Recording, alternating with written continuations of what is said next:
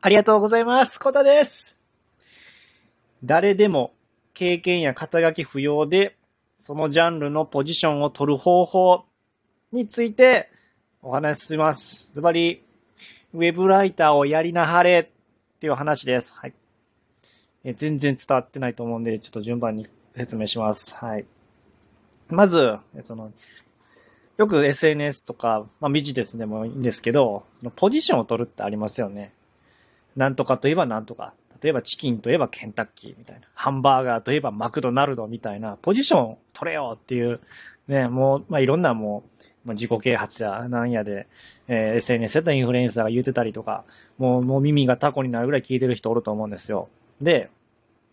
これって、まあ、やりたいけどどうやったらええねんって思いませんかね。あと、例えばですけど、他に子供ニュースといえば池上彰さんみたいなね。なんかそういうのもあるじゃないですか。とにかくまあポジションですけどね。うん、ちょっとあの、序盤のはグルメやったんですけども、エスエヌエス とかビジネスやったらそういう池上、子供ニュースといえば池上彰さんとか、あの、国語の塾講師といえばあの、今でしょうの林先生とか、なんかそんな風に、まあ何々といえば何々さんっていう、ね、これ大事やでっていう、でもこれを、ここのポジションを取りに行きたいけどどうしたらええねんっていう悩みっていうのはもう僕も持ってるし、皆さんもあると思うんですよね。で、これ聞いてるあなたもあると思うんですけど、で、これをね、じゃあなんでウェブライターしたらええんやってなってくると、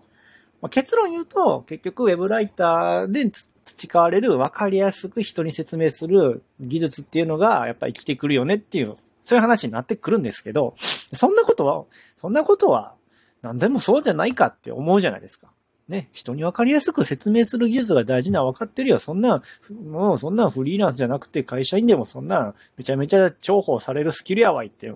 思うと思うんですよ。てか僕はそう思ってました。なかなか、なんか、ね、なんか、まあ、分かりやすいことって大事やけど、なんかね、なんかスッと入ってこなかったんですよね。ずっと分かりやすくせなあかんの分かるけどなー、うん、と思いながらもまあ、しぶしぶと、しぶしぶってたらあかんな。あの、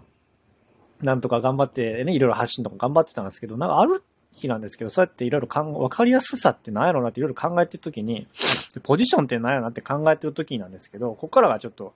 えー、まあ僕今回の、今回の本題になってくるんですけど、じゃあ、何々と、といえば何々さんっていう、な、えー、例えば〇〇といえば A さんっていう、これもうちょっと、あの、な、詳しくちょっと分解してみませんか。なんか、ちょっとわかりにくいですよね。じゃあ、〇〇といえば〇〇さんっていう、例えば、子供ニュースといえば、池上彰さんってあるけど、この間に、僕、ここから僕、本当考えてあり、今回の話なんですけど、えー、子供ニュースといえば、わかりやすいから池上彰さんっていう含みがね、あるんちゃうかなって、なんか、ふと思いついたんですよね。っていうのは、えっと、子供ニュースが子供にわかりやすいからって意味じゃないんですよ。そういう意味じゃなくて、子供ニュース、まあ、それもあるんですけど、子供ニュースといえば、まあ、わかりやすい。まあ、それかそうか、それでか。それわかりやすいから、池上彰さんっていう、ね。なんかわかりやすいってことが、実は大事なんじゃないかっていう仮説が急に思い浮かんだんですよね。で、これ、あの、ちょ僕の同じ、前、前っていうか、まあ、サロンで一緒やった、あの、YouTuber の方、投資家、投資系のね、YouTuber の方も、えー、言ってたの、えー、結構数万人もチャンネル登録おる人が言ってたんですけど、えー、その人は、別に僕は投資の世界で有名人なわけじゃないし、別に、あの、投資の世界でめちゃくちゃ実績がじゃああるかっていうと、そういうわけじゃない。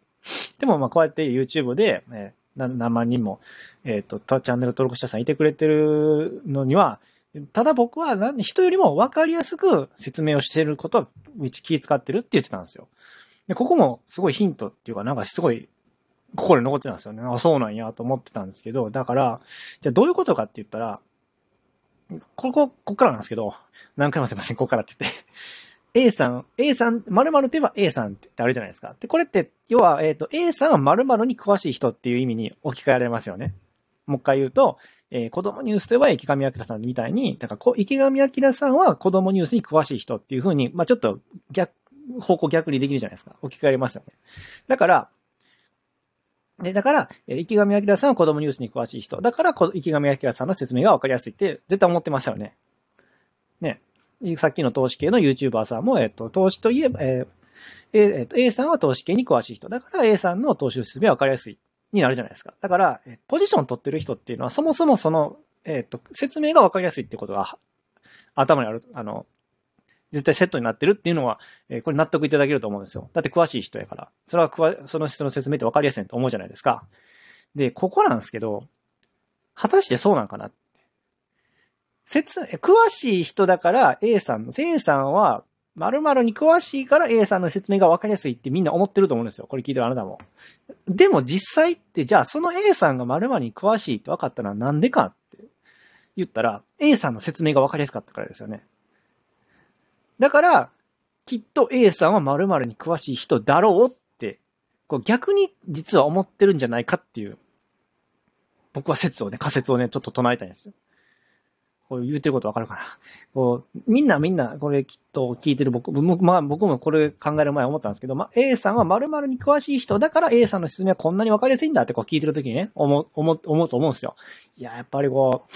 子供に移った池上くらさんやな、やっぱり池上くらさん説明は、うん、分かりやすい、分かりやすいなって、詳しいから分かりやすいなと思うじゃないですか。逆じゃ、逆じゃないかと。今この説明が分かりやすく入ってきてることによって、自分はこの池上くらさんは、きっと子供ニュースに詳しい人だろうって思っちゃってるんじゃないかなと思ったんですよ。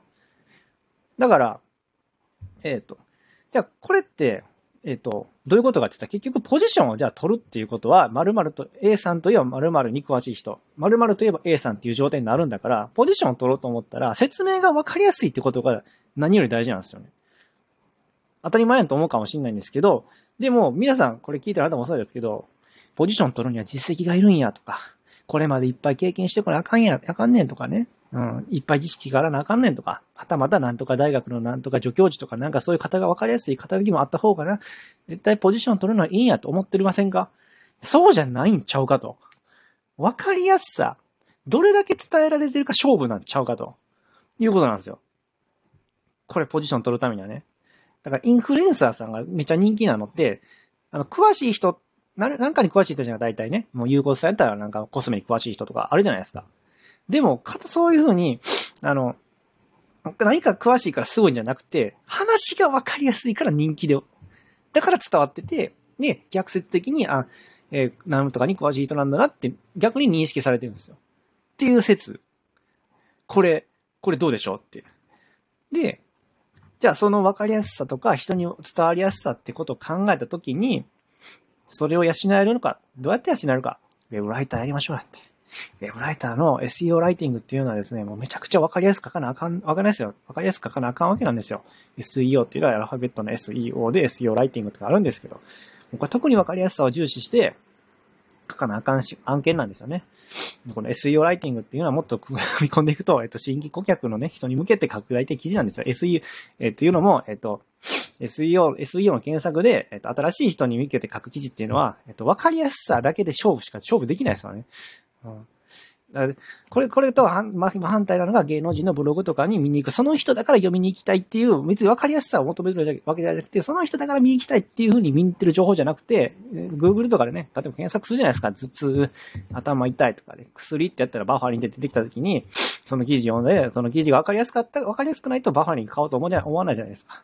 そんな感じで、でもその、その人は別にバファリンの、なんかもうめちゃくちゃ、なんか重鎮なんかって言ったらそういうわけじゃないかもしれないじゃないですか。でもその文章は分かりやすいからバファリン買おうってなるし、この人は、この人ってバファリン詳しい人になってなるじゃないですか。分かりやすか、分かりやすい説明やから。ってことになってくるんですから。だから、で、それをやってるのは、えっと、ウェブライターの仕事なんですよ。だから、ウェブライターは、やった方がいいんちゃうかっていう、今日はね、そこの着地点です。はい。ちょっとめちゃくちゃ強引やったかもしれないんですけど、着地点は分かりやすく仕事を伝える、分かりやすく人に伝えるってことを常に仕事にしてるウェブライターっていうのをやってみたらどうな、どないでっかっていう今日は最後話なんですよ。ポジション取るんだったらっていうね、話でございました。はい。これ伝わっ、これこれ、この話を分かりやすくじゃあ伝えなあかんやろっていうね、ツッコミはね、あると思うんですよ。もうこれ昨日妻に夜話したんですよね。夜、夜か、夜やな。うん、昨日夜中よじぐらいまでなんかずっとぼーっと考えとってこれ思いついて、ちょっと、で、妻もね、寝ぼけて起きてきて、この話したんですよ。寝ぼけの、ね、朝、朝よじぐらいの妻に言ったんですよ。うん、確かに、その話はそうかもしれんけど、それを分かりやすく伝えなあかんねってみたいな感じでね、諭されましたね。はい。いや、でもこれ、ね、今回の話もちろんもう一回まとめると、え誰でもこう、経験とか、え肩書きとかなくても、ポジションを取るには、えどうしたらいいかって話は、えウェブライターっていう仕事を一回やってみなはれって話でした。それはなぜかっていうと、結局、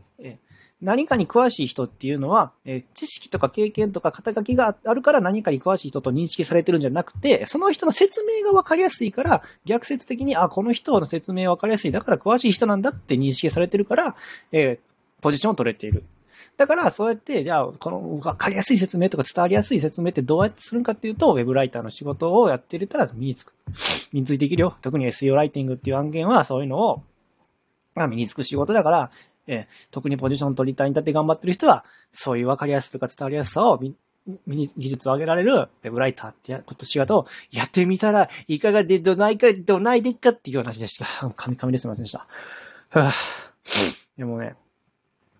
あの、本当に僕、もうこれ、これからちょっと頑張っていこうと思ってます。はい。いや、本当分かってなかったなと思って、ちょっともう気づいてしまいました。本当にね、分かりやすいからポジション取れと思うんですよ。本当に。いやー、っていうことでね、あの、えー、今日このね、放送あった後も、また僕は提案文を頑張って、わかりやすく書こうかなと思ってます。ウェブライターね、案件のね、提案文を書こうと思ってますんでね。あの、まあ、こんな感じでね、えっと、在宅ワークやフリーランスでね、リアルで、えーえー、働いてる僕のね、情報をね、このまま余すことなくお伝えしていくんで、同じように、えー、フリーランスやウェブライターとか、在宅ワークでね、頑張っていこうと思ってる人の、まあ、少しでも、参考になればと思うんで、よかったらフォローボタンやいいねボタンを押してくれたら嬉しいです。最後まで聞いてもらってありがとうございました。次回はまたよろしくお願いします。それではまた、うん、バイチャ。